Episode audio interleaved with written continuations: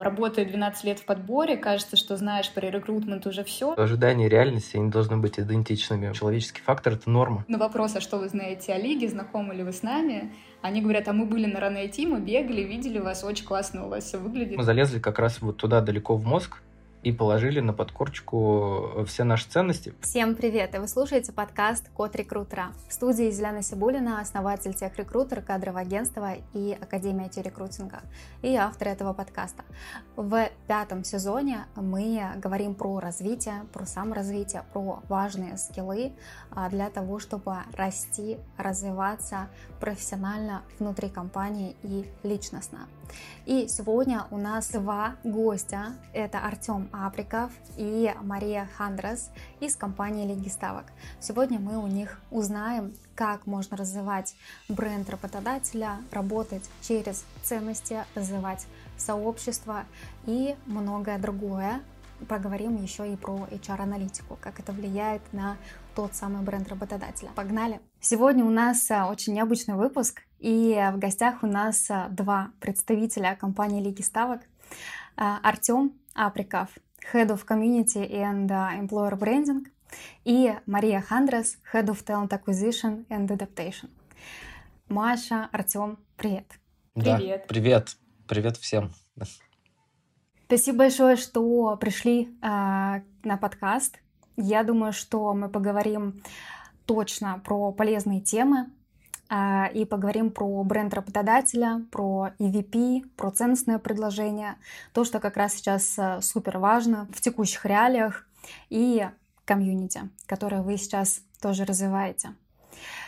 Для начала я хотела бы у вас узнать, в чем заключается ваша работа каждого из вас, потому что это не супер привычные должности для каждой из компаний, поэтому давайте внесем здесь а, ясность для наших слушателей. Артем, давай, наверное, начнем с тебя. Да, я надеялся уступить э, первым место даме. Начнем с того, да, что у меня есть, условно, две зоны, над которыми я работаю. Есть внешние коммуникации, есть внутренние коммуникации. Все во внешнем поле.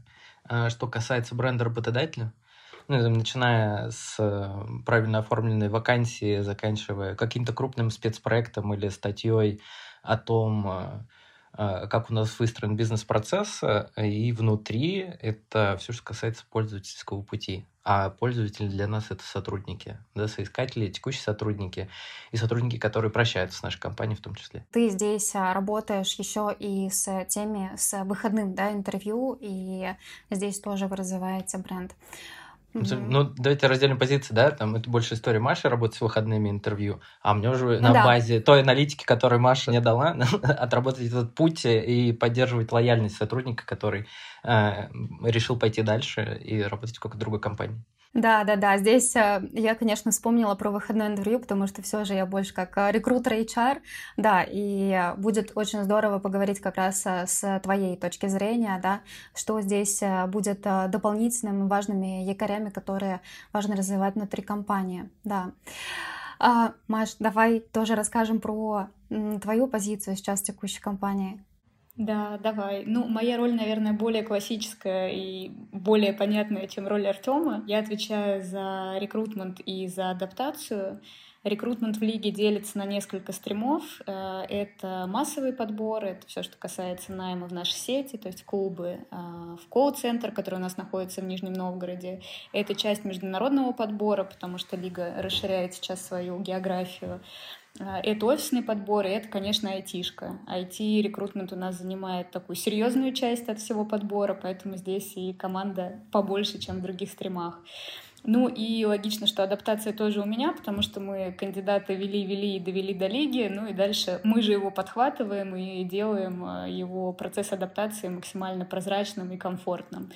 Ну и, как Тёма уже упомянул, если сотрудник нас покидает, то у нас с ним тоже есть там точка соприкосновения. Мы проводим всегда очные экзиты, узнаем, почему получилось так, э, а не получилось по-другому. А вот. И также помимо сотрудников мы еще общаемся с руководителями, чтобы вот увидеть картинку с двух сторон. И сделать правильные выводы. Ну, про айтишную часть, да, мы поговорим еще чуть позже, как раз, когда коснемся немного комьюнити. Мне очень интересно узнать, вот вы пришли немножечко в разное, да, получается, время в компанию. А с какими челленджами вы столкнулись, да, с какими вызовами а, столкнулись, когда только пришли в компанию, что приходилось переделывать, возможно, либо строить с нуля? Могу я взять слово. Для меня челленджей было много, потому что, как ты знаешь, у меня до этого был опыт продолжительный, но исключительно консалтерский, поэтому лига во многом стала для меня чем-то новым. Да. Первый опыт в российском бизнесе, первый опыт с айтишкой, потому что до этого я делала классический бэк-офис и отвечала за команды, которые делают бэк-офис. Ну и первый опыт в in-house, поэтому там работая 12 лет в подборе, кажется, что знаешь про recruitment уже все, но оказавшись по другую сторону, понимаешь, что есть какие-то вещи, о которых ты догадывался в теории, но на практике это немножко не так, как думалось ранее. Вот, поэтому челленджей было много. Функция подбора была, скажем так, уже уверена, да, там надо было немножко пересобрать команду э, и наладить коммуникацию с бизнесом. А вот адаптация, она была, ну, на мой взгляд, в таком зачаточном состоянии, и ее надо было сильно докрутить, доапдейтить. Вот, собственно, последний год очень активно с э, менеджером по адаптации этим занимались. Um, да, 12 лет э, в подборе это действительно много, и кажется, что очень сложно чем-то удивить уже. А, было ли здесь э, что-то такое, что вот а, пришлось, э, возможно, изучать впервые? И что а, помогло в выстраивании этих а, процессов, да, может быть, какой-то скилл пришлось прокачивать? Ты знаешь, наверное, вот сильно новое и неожиданное это было связано с оформлением кандидатов, там, какие им нужны документы, какие им нужны справки, потому что когда ты работаешь со стороны э, кадрового, да, ты там доводишь кандидата до оффера, до первого дня выхода, а дальше этим занимается уже внутренний HR-компании. И здесь, когда я пришла и посыпались какие-то вопросы от команды, там, а как оформлять этого, а как оформлять, если он, не знаю, находится сейчас не в Москве, вот всякие такие моменты, это было новое, но э, у нас хорошо налажена коммуникация между отделами, вот, поэтому, в общем-то, быстро э, удалось с кадрами разобраться, что к чему, там составили какой-то гайд, расписали, если А, то делаем так, если Б, то делаем вот так, стало попроще. Ну, в общем, везде работает та самая система, регламенты, а, которые да. помогают а, строить а, да, все, все прозрачно максимально. Артем, подскажи, что у тебя было среди твоих вызовов личных, возможно, побед в твоем начале пути на протяжении всего пути в компании? Что было среди вызовов? Наверное, это закон о рекламе потому что букмекерский бизнес это самый зарегулируемый э, бизнес э, в РФ. Это не сравнится ни с фармой, ни с табачкой, ни с алкоголем. Это действительно для, да, для внешних коммуникаций это вызов, условно, когда ты не можешь поставить э, логотип компании на страничке работодателя на HeadHunter, Э, не можешь выложить фотографию сотрудника, у которого на футболке есть да, это, это, э, твое название, это немножко усложняет работу с узнаваемостью бренда. То есть нужно придумать да, э, тот набор идентики, который не противоречит закону о рекламе, но при этом э, будет узнаваем среди соискателей. Вот над этим мы и работаем. Я, кстати, помню, что в один из первых месяцев работы моей в компании мы с тобой пошли на встречу с одним из наших э, провайдеров, как с юристами, как раз вот обсуждать всю эту историю с законом о рекламе. И в итоге с этим же провайдером договорились о том, что мы как э, букмекерская компания вообще самые белые, пушистые, не, не нарушили у них ни, ни разу никогда ничего, и всегда пытаемся идти им навстречу. И поэтому они, в принципе, нам тоже идут навстречу. Это, конечно, э, облегчает все задачи, когда у компании есть имидж на рынке как стабильного партнера, которому можно доверять, который не подведет. А какие коммуникационные, возможно, стратегии, либо, возможно, маркетинговые вещи здесь а, помогли как раз не то чтобы обойти, а сделать вот как раз а, бренд а, более видимым для коммуникации с потенциальными сотрудниками? А это маркетинг чистой воды. Тут на самом деле э, вся коммуникационная стратегия это чисто маркетинговая стратегия, только бренд у нас не, не, не, не предлагающий услугу а, да, или какой-то продукт, а бренд, который предлагает тебе трудоустройство. Причем в прекрасной компании с, с отличными сотрудниками и в очень комфортной среде. Поэтому это тоже, когда есть фактура, да, с этим работать гораздо проще. У Леги фактура есть, и в этом большой плюс. То есть те вызовы, которые нам встречаются, их даже тяжело назвать вызовами, наверное, потому что у нас есть чем работать, есть что показать. А, про фактуру, про то, что есть что показать, я, насколько понимаю, это как раз про те ценности, да, а, которые есть в вашей компании. А, ты про это здесь говоришь? В том числе про ценности, про выстроенные процессы, в целом про среду, в, которой, в которую можно спокойно приглашать друзей, и, и они будут тебе благодарны за то, что ты их сюда позвал. Хороший показатель. У нас есть э, реферальная программа внутри компании. Мы ее запускаем там не, не на все позиции, но на какие-то определенные, где, например, у рекрутмента могут возникнуть сложности. И наши сотрудники очень активно рекомендуют там, своих друзей, знакомых, бывших коллег. Мне кажется, это такой хороший показатель, что люди работают сами и готовы рекомендовать нас своим близким. Да, да, и тут в целом, если перетекать к тем самым ценностям, у нас это выстроить э, довольно просто, потому что у нас очень углубленная HR-аналитика, у нас э, бесконечное количество исследований, которые мы проводим вовне, э, исследований, на которые мы опираемся в результате, да, куча агентств, которые этим занимаются и в России, и в мире, и когда у тебя есть информация, тебе вообще не нужно ничего делать. За тебя уже все придумали. Кто владеет информацией, тот владеет миром. Поэтому, когда вам есть на что опереться, ну, только вперед из песней. Вам это будет делать в радость. Настраивайте все HR-аналитику. Желательно углубленную. Да.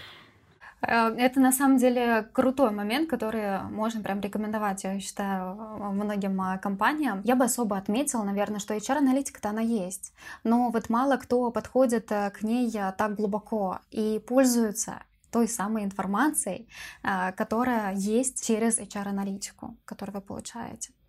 На самом деле, это правда, да, это правда, просто вам не нужно ничего придумывать. Э, за, за, за вас уже все рассказали. Люди либо своими словами, либо действиями, которые да, они совершили, и в итоге это отразилось как-то в аналитическом отчете. Но какие действия, возможно, позволяют как раз а, приходить к тем показателям? То есть вот а, сделали, провели да, аналитику а, какую-то после определенного мероприятия, либо после квартала. Какие действия нужно предпринимать после? Там увидели что-то не то. А, а дальше что? Вот если мы большими такими мазками а, да, расскажем кому-то, кто вот только-только начинает выстраивать это. Давай попробуем об этом рассказать вместе и введем несколько метрик, которые в любом случае, да, скорее всего, знакомы всем. А, одна из них это вовлеченность, вторая из них это ENPS. Это те две самые метрики, которые помогают э, оптимизировать процесс. Наверное, тоже стоит обратиться к какому-нибудь исследованию. Вот э, исследования Gallup говорят о том, что вовлеченные команды и вовлеченные сотрудники генерируют на 23, по-моему, процент прибыли больше, чем невовлеченные команды и невовлеченные сотрудники.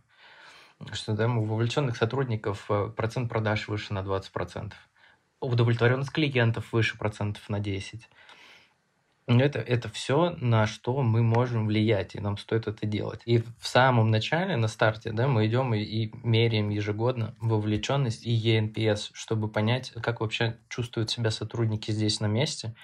Можем ли мы позволить себе э, приглашать к нам новичков? Будут ли они чувствовать себя хорошо? Э, готовы ли наши процессы, не знаю, да, готовы ли команды да, к тому, чтобы э, также заражать идеями, вновь прибывших людей. И тут история про ценности, она тоже работает. У нас, кстати, вот как раз сегодня заканчивается опрос вовлеченности, так что мы скоро уйдем в серию встреч с командами для обсуждения результатов. А, и помимо годового отчета вовлеченности, мы как раз вот в процессе адаптации добавили регулярный чек с новичками о том, как им у них есть one-to-one встречи очные с менеджером по адаптации. А, в конце они заполняют ну, такой достаточно объемный э, опрос по тому, как прошли их три месяца в компании. И там есть вопрос, а совпали ли твои ожидания от лиги, ну, там, с тем, да, что фактически получилось. Для меня это еще момент по работе рекрутеров, потому что а, какое-то время назад я видела, что ожидания не совпадали, то есть они оказывались выше, чем людям казалось до того, как они вошли в компанию. С одной стороны, это здорово, что мы превзошли их ожидания, и у нас оказалось классно, с другой стороны, э, да, это такой был маячок для подбора, да, что надо больше и лучше рассказывать про компанию, чтобы у людей еще до входа к нам нам, э, ну, формировалось какое-то правильное представление о том, какие мы классные, современные и крутые. Правильно, тут может быть еще и наша вина, может мы напугали просто маштовых ребят, все время напоминая о том, что ожидания реальности не должны быть идентичными. Мы там, да, не можем позволить себе сказать больше, чем есть у нас на самом деле чтобы это все не, не вышло в разочарование, и там средний срок жизни наших сотрудников не стал сильно меньше. Для меня это тоже такой новый опыт. Э, мы работаем в очень тесной коллаборации с командой Артема. Ну, например, э, у нас есть там с какой-то периодичностью встречи, где Тёма нам напоминает про EVP, про то, какое позиционирование у команды, мы как-то не знаю, проигрываем на время по-разному, там, презентуем компанию. Вот. Плюс у нас есть классная опция, если, например, у нас опубликована какая-то позиция, мы понимаем, что там, ну, не знаю, текст какой-то не продающий, или мы видим, что мало откликов, э, у нас есть возможность прийти к Тёме и к его ребятам и вместе поколдовать над текстом, чтобы он стал более привлекательным для внешнего рынка. Очень классная опция, мне кажется, не во всех компаниях это есть. Да, я считаю, что это прямо у вас над а, другими компаниями большой а, плюс, который у вас есть.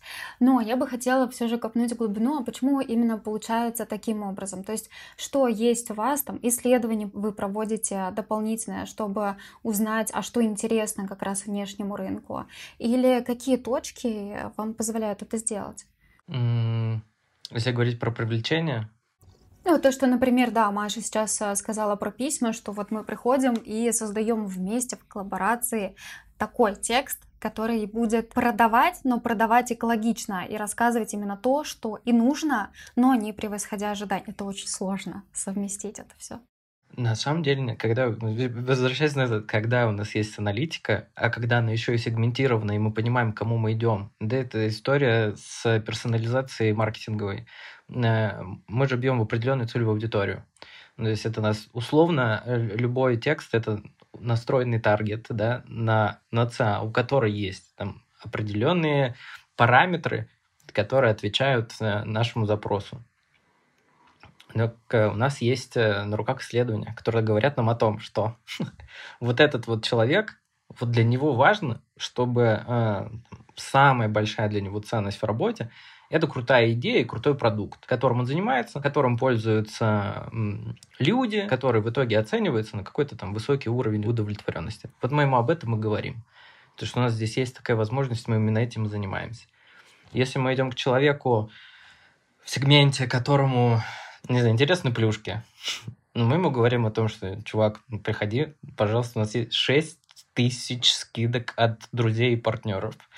Ну, мы тебя ждем. Здесь довольно Подскажи, много что плюшек. тебе нужно. Да. да, у нас есть большой выбор. Приходи. То есть перед тем, как а, публиковать вакансию где-то, вы понимаете целевую аудиторию и под нее уже пишете то, что может интересно быть для нее. Даже если, допустим, это а, какие-нибудь бэкэнд-разработчики, допустим. Они же тоже разные, да?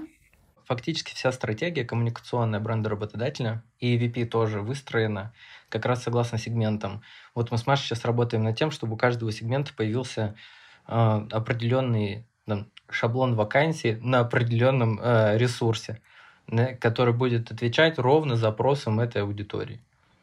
Ну да, да, то есть да. у нас уже есть там отдельное для IT, вот сейчас мы апдейтим для направления массового подбора, отдельно у нас есть там свой вариант для офиса. У нас это сегментированная история. И в этих сегментах у вас еще есть внутренние сегменты, да, по площадкам, я насколько понимаю. Но это большая да. работа и аналитическая в том числе, потому что а, после еще нужно анализировать, как это сработало, нужный ли эффект это создает. Да, конечно, в любом случае, и тут опять помогает аналитика, да, мы смотрим на метрики срока жизни, сколько человек с нами остался, классно он проходил испытательный срок, да, как он проходил процесс адаптации, какое количество откликов на вакансии в целом, да, мы растем в вакансиях, потому что растет компания, но мы растем и в откликах, не только потому, что растет э, да, то самое количество вакансий, а в целом потому, что мы стараемся всегда э, попасть в цель. Важным будет тоже отметить э, ваше отличие. То есть, да, HR-аналитика, упор именно на данные, да, упор на информацию, но, возможно, у вас есть что-то, что вас отличает сильно от подобных компаний вашим. Там, возможно, у вас есть прямо какие-то ключевые моменты, что вас отличает от букмекерских компаний. Давайте разберем, да, от, от каких компаний нам нужно отличаться. Фактически мы на рынке боремся, можно, Маша, сказать, что мы боремся в текущей ситуации, мы боремся за соискателя, мы боремся за сотрудника, к счастью. Мы боремся с финтехом в основном. Почему к счастью? Потому что э, финтех э, очень развитая отрасль да, с, с не менее выстроенными процессами, с высоким уровнем лояльности, с э, четкой э, и прозрачной культурой. Э, и мы все, все, все года обновления Лиги Ставок, трансформация началась у нас с 2019 года, вот мы все года шли к тому, чтобы им не уступать. То есть у вас ориентир немного на другие компании просто? И в целом, мне кажется, при взаимодействии с внешним э, миром важно просто ну, проводить такой немножко ликбез относительно букмекерства, потому что ну, есть такой, да, некий флер чего-то там нелегального, запрещенного. Тебе пришел э, рекрутер из Лиги Ставок и сказал, Видишь, ко мне ну, пришел вот не рекрутер, так. ко мне пришел, пришел а, моя ну, бывшая пришел, коллега. К тебе пришел HR-директор, да, да точно. Но в целом, если бы не, не эта история, наверное, беттинг это ну, абсолютно не в сфере моих интересов тогда было. Вот. Поэтому очень важно кандидатам рассказывать про нашу сферу, про то, что мы белые, легальные, про то, что мы социально ответственная компания, про то, что мы супер про спорт, и мы его всячески интегрируем там жизнь наших сотрудников. У нас огромное количество всяких спортивных активностей. Хочешь бокс, пожалуйста, вот тебе в депо рядом с офисом бокс. Хочешь растяжку, держи растяжку. Хочешь бегать марафон, вот тебе футболка, там номерок, что там, что там дают.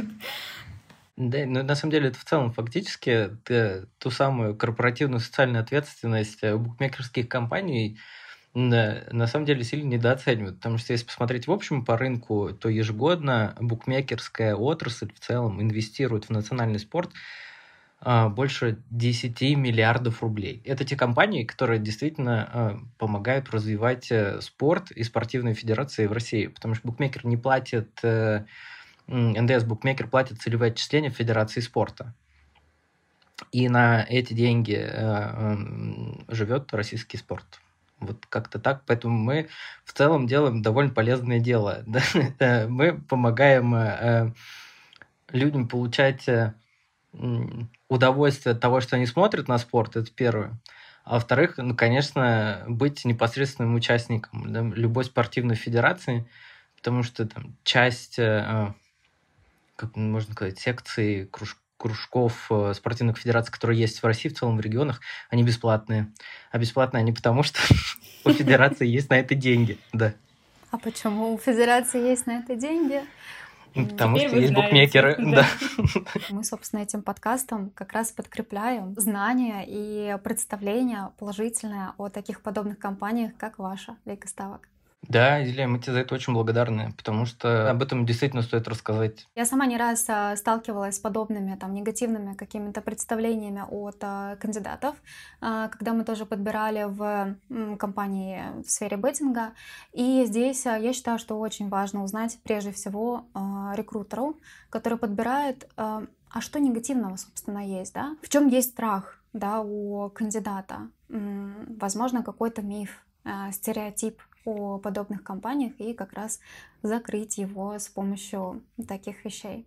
Да, и тут, кстати, если в целом говорить и вспомнить подход, вот когда мы с Машей пришли, э, у нас был определенный процент отказов э, от офферов из-за специфики mm-hmm. бизнеса. И он был, по-моему, такой достаточно ну, весомый. Ну, он э, был над чем работать. Да. Мы с Машей с удовольствием над этим поработали.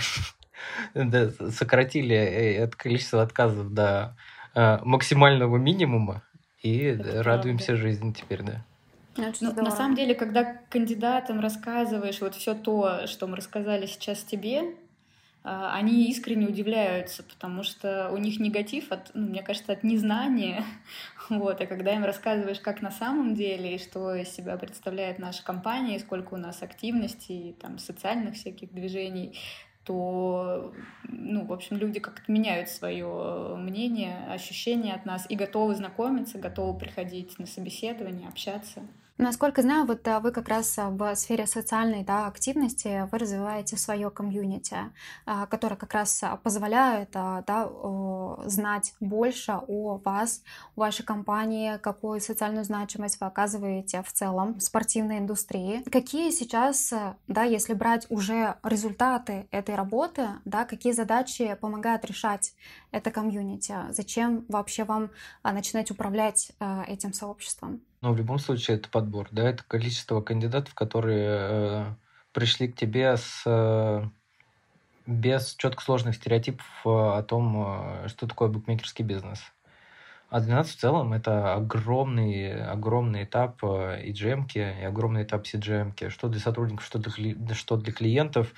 Первый, э, самый большой основной – это знакомство с отраслью. Когда мы возможными инструментами рассказываем о том, как мы живем, и пытаемся это сделать максимально прозрачно.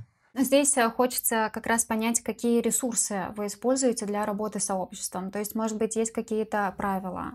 А, насколько знаю, тут есть еще и этапы построения сообщества, там, когда все в какой-то момент превращается в хаос, который нужно начать контролировать, внедрять правила, если это не предотвратить и не начать внедрять правила изначально в это сообщество и формировать его прямо изначально с правилами. Если в целом заходить в историю сообществами, э, то да, тут может быть несколько путей, с которых можно начинать. Наш путь, в котором нам жить комфортно, это не создавать сообщество, э, а формировать потребность в том, чтобы это э, сообщество самоорганизовалось. И когда, да, мы уже самоорганизованы, когда мы выявили э, драйвера этого сообщества, когда мы выявили лидера этого сообщества, э, мы уже занимаемся его мотивацией. И пока его мотивация э, идет в рост, ну или она тогда стагнационно на, на хорошем уровне, сообщество живет, развивается, э, самостоятельно выстраивает все правила, самостоятельно выстраивает все границы, и при этом решает те, те задачи, которые да, стоят перед ним. Быть амбассадором изменений, быть амбассадором информационным, да, рассказывая о том, что здесь все хорошо. Но не превращается ли это в какой-то момент а, в неконтролируемый хаос? Потому что если есть амбассадор, у которого есть мотивация, мотивация, она может быть конечной. То есть все, ну, перестала быть интересным определенная плюшка, и все превращается в неконтролируемый хаос. Да, в любом случае тут есть э, сменяемость тех самых э, агентов изменений. Как вы это понимаете? Ну, тут два варианта, опять же, да. либо, либо мы смогли это спрогнозировать заранее, потому что мы видим да, падение эффективности, падение каких-то метрик. Опять же, благодаря аналитике, либо мы идем тушить пожар, что происходит крайне редко, но такое тоже бывает, это не исключение. Мы все работаем э, с людьми, мы сами люди, и э, в целом человеческий фактор – это норма. Э, это не должно вас вводить в какой-то э, дикий стресс, э, винить себя за, за то, что вы совершили какую-то ошибку. Абсолютно нормальная ситуация. Насчет неконтролируемой истории. В целом, мне кажется, что контролировать все всегда, как бы ни хотелось, невозможно. Опять же, это человеческий фактор. Поэтому все зависит от стадии развития комьюнити, да, это можно посмотреть на любую схему какой-нибудь спиральной динамики в целом э, развития организации. И мы сейчас очень далеко от неконтролируемого хаоса. Поэтому в целом давайте с вами встретимся еще ну, года через полтора. Угу. И если мы в этот кейс придем, да, да, то я поделюсь опытом. Возможно, да, забегая наперед, а, либо сейчас а, давая некие рекомендации другим компаниям, которые сейчас на этапе решения создания своего комьюнити или не создания комьюнити, как мы здесь проговорили, да, а выявления и создания потребности, собственно, в том, чтобы появилось это комьюнити. А, стоит ли выделять или подготавливать на смену того самого амбассадора, лидера мнений, лидера изменений? Изначально, создавать несколько, возможно. Опять же, да, когда мы э, идем создавать, то есть когда мы идем уже надстраивать что-то, ну, мы в любом случае идем либо с лидером, либо мы сами становимся этим лидером. И как э, в любой работе, потому что это такая же работа, просто не всегда оплачиваемая. В основном, да, это энтузиазм. А, есть стадии, э, да, какой-то эффективности, есть э, стадии выгорания и так далее. И в любом случае у того самого драйвера изменений всегда должна быть, наверное, как у любого руководителя в целом, всегда должны быть люди, которые потенциально могут занять его место. И здесь работают те же самые инструменты, да, которые работают в управлении э, командами. Всегда, у тебя всегда под рукой есть кто-то, кого можно развивать, кого можно дорастить. А самое главное, да, кто, кто в этот момент времени будет замотивирован, и кто будет готов. А, тут, наверное, нет какого-то, а, во-первых, а, унифицированного инструмента, и какого-то мега уникального инструмента тоже нет все за нас давным-давно придумали. Наша, наша задача просто этим пользоваться. Я абсолютно здесь согласна, что нужно смотреть даже на историю тех самых сообществ, комьюнити, которые формировались еще там до нас.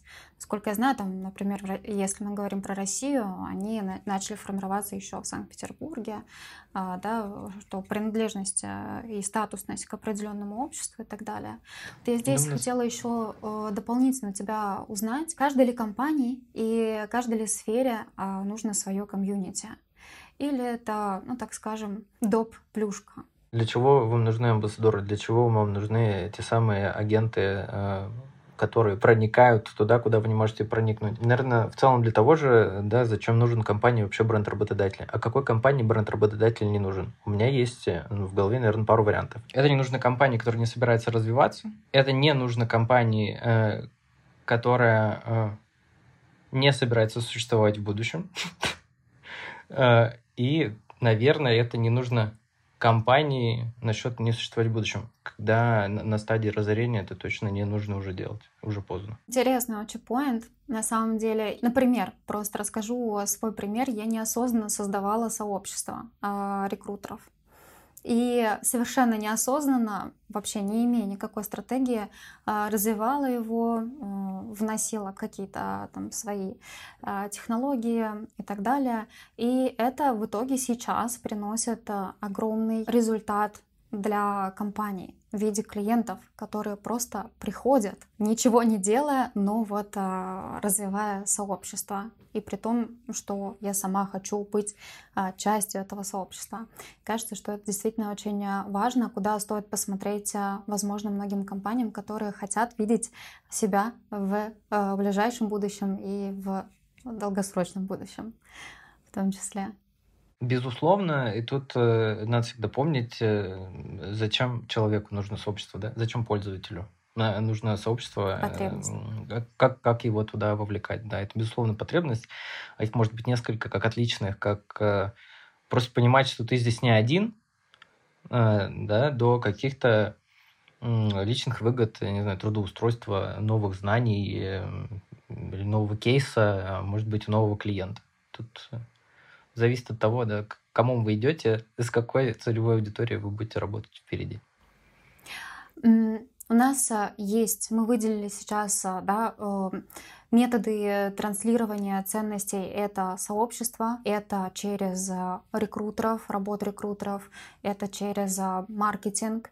А, возможно, вы используете еще какие-то каналы, инструменты для того, чтобы как раз транслировать эти ценности не только во внешней среде, но и внутри компании. Да, Изеля, вот если насчет внешней среды, абсолютно согласен, у нас примерно такие же инструменты. Маш, может, я сейчас что-то забываю, чем мы еще делаем вовне. Ну, помимо того, что у нас каждая коммуникация пронизана ценностью, если даже и не в лоб, то она в любом случае будет соответствовать да, тем четырем ценностям, которые в компании есть. А внутри это... Давайте расскажем на кейсе, наверное. У многих компаний э, проходят э, э, People Review ежегодные, и одна из частей People Review – это оценка 360. И в конце прошлого года мы немного актуализировали ценности, которые э, в компании э, с момента основания в целом, они э, живут вместе с нами, в зависимости от того, как меняется мир, да, они могут немножко видоизмениться. Это не такие критичные изменения, у нас есть всегда основ, основополагающие штуки. В начале года мы пришли к тому, что у нас есть обновленные ценности, у нас есть практически 2000 сотрудников, нам нужно сделать так, чтобы они все быстро э, на подкорке запомнили все, что у нас есть, и попробовать сделать так, чтобы все сотрудники эти ценности разделяли. Э, и мы пошли через э, опросник 360, мы зашили в опросник э, ценности, мы зашили в опросник индикаторы все поведенческие, которые соответствуют той или иной ценности.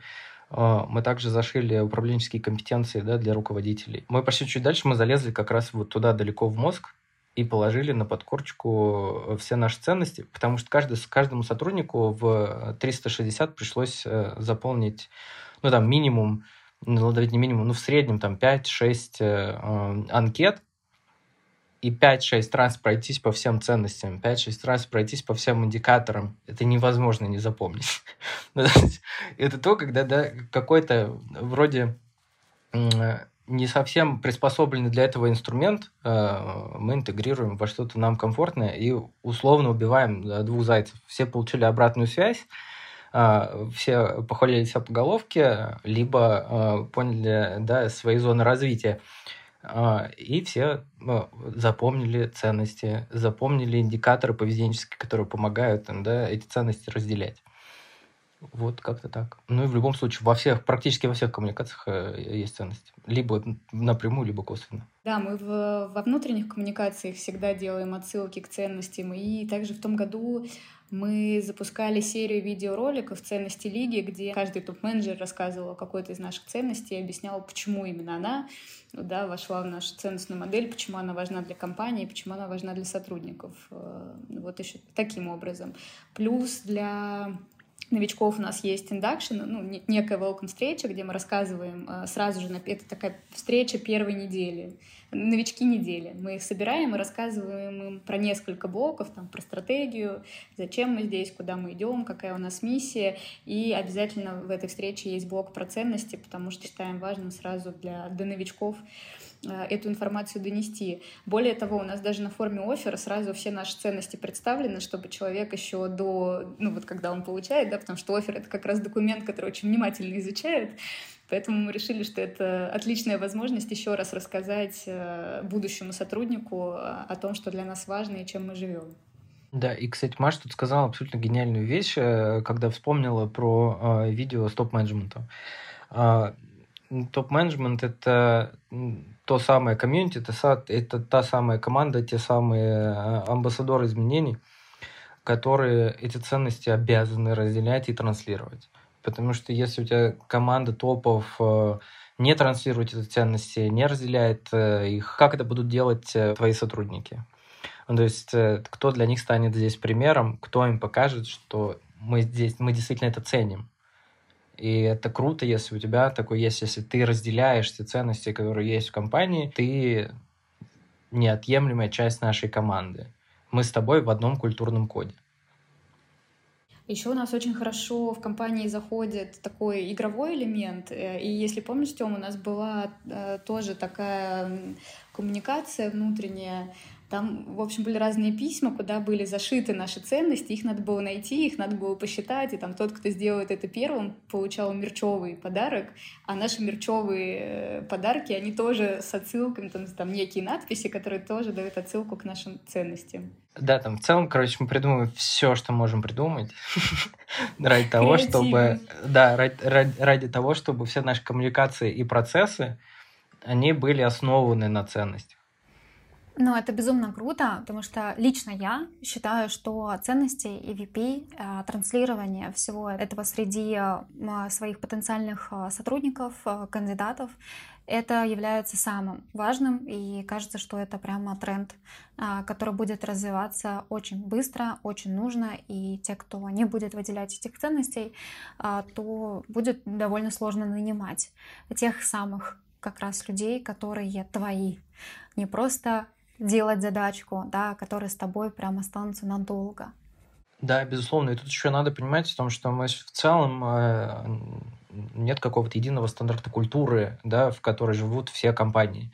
Э, когда к нам приходит новый сотрудник, а приходит он к нам с, чаще всего с опытом работы и с опытом работы в каких-то либо одной компании, либо в нескольких, и он приходит к нам из другой культуры. И там задача Маши на входе, да, рассказать ему о том, что, что вообще, как мы здесь живем, какие у нас здесь правила, какая у нас здесь культура. Э, в процессе адаптации показать ему весь этот путь, помочь ему э, перейти плавно, да, из одной культуры в новую культуру, э, та, которая, да, может быть похожа, может быть абсолютно не похожа, но в нашей компании происходит именно так, мы ценим э, именно это, и мы очень хотим, чтобы ты разделял это вместе с нами. Мы вообще в процесс адаптации за последний год добавили очень много такого личного контакта, потому что раньше это были в основном какие-то информационные письма или там пройди опрос третьего дня, пройди опрос десятого дня. Сейчас у нас много именно вот встреч, разговоров, а как тебе, а что. Мы, естественно, замеряем э, удовлетворенность адаптации, подбором тоже. И вот сейчас по завершении полугода я смотрела цифры, у нас из пяти удовлетворенность адаптации 4,95, вот, это рекордный результат за э, существование функции адаптации в компании, ну и в целом, мне кажется, что это высокий показатель.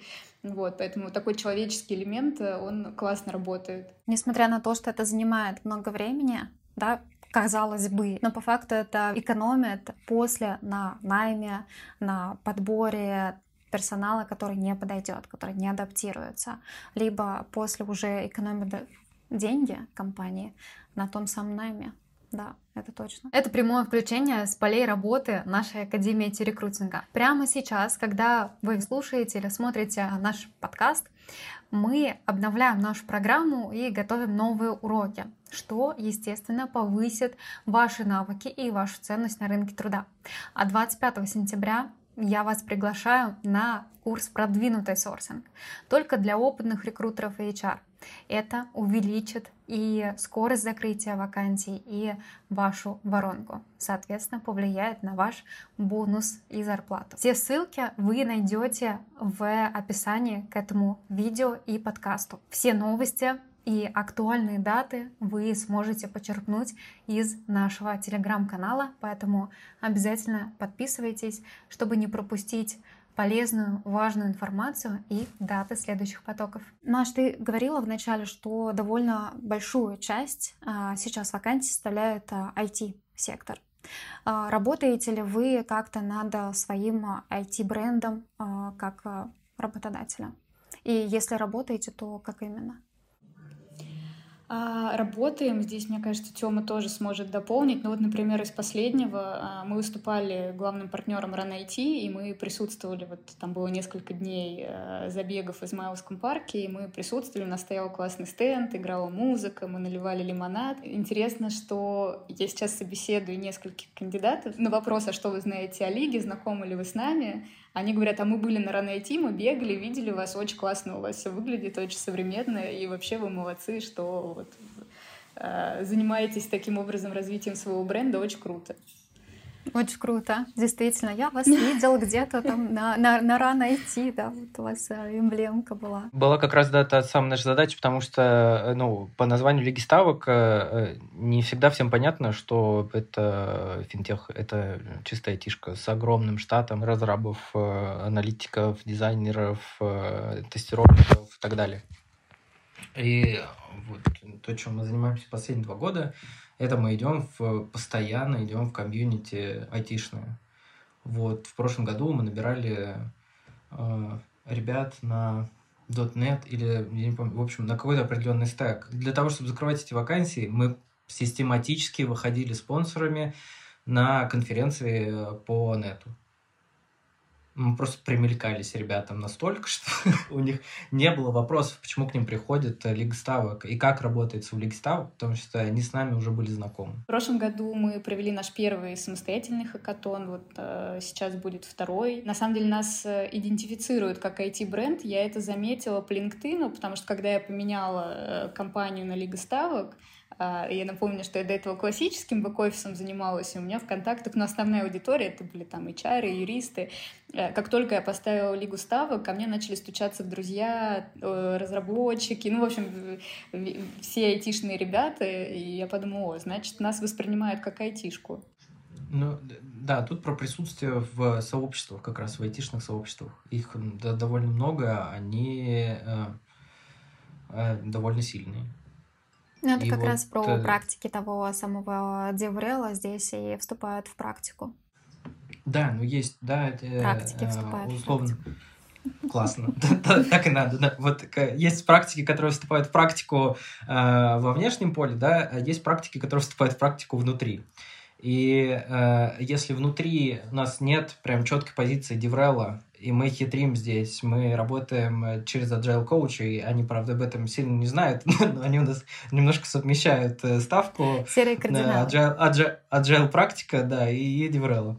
А, а во мне это постоянное присутствие э, в айтишном комьюнити мы поняли, что нам нужно делать, ну, то есть, э, что нужно делать еще и другим компаниям, да, из-за нашего диалога. Если какие-то там, вот, не повторяйте наших ошибок или никогда не делайте этого, когда вы работаете с брендом работодателя через сообщество. Ой, слушайте, у меня есть, но я боюсь, что кто-то может обидеться. Вот, э, если посмотреть на, на, на то, как оформляет э, компания бренд работодателя, ну, наверное, мне не хватит пальцев, чтобы посчитать э, э, количество брендов, которые в своих слоганах э, вспомнили слово «будущее». В будущее вместе с нами. Будущее уже здесь. Построй свое будущее. И так далее, и тому подобное. Не у каждого стоит задача построить какое-то будущее. Будущее чаще всего вызывает какой-то дикий страх, потому что оно не определено.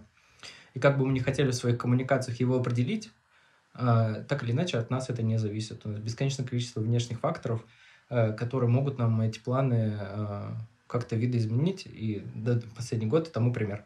Было довольно много условий, при которых мы коммуникационно меняли стратегию и планы.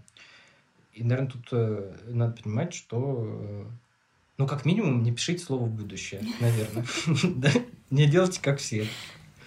То, что, да, нестабильно и а, невозможно как-то оцифровать и понять однобоко. А самое главное, это вообще никак вас нигде не выделяет. Но если нужно, я проделаю эту работу и, и найду те, те самые компании, которые написали у себя слово «будущее» на, там, на, на первом экране э, карьерной страницы добавим стоп-слово в э, наши письма.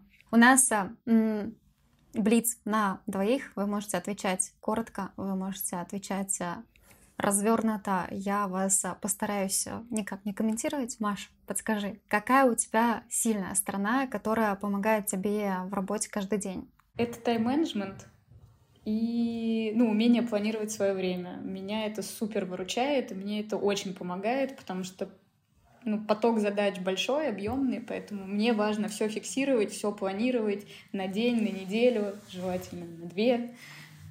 Очень помогает структурировать свою работу, иначе, мне кажется, можно потонуть. Я просто иногда да, удивляюсь, как ты быстро отвечаешь на сообщения. Я так не могу.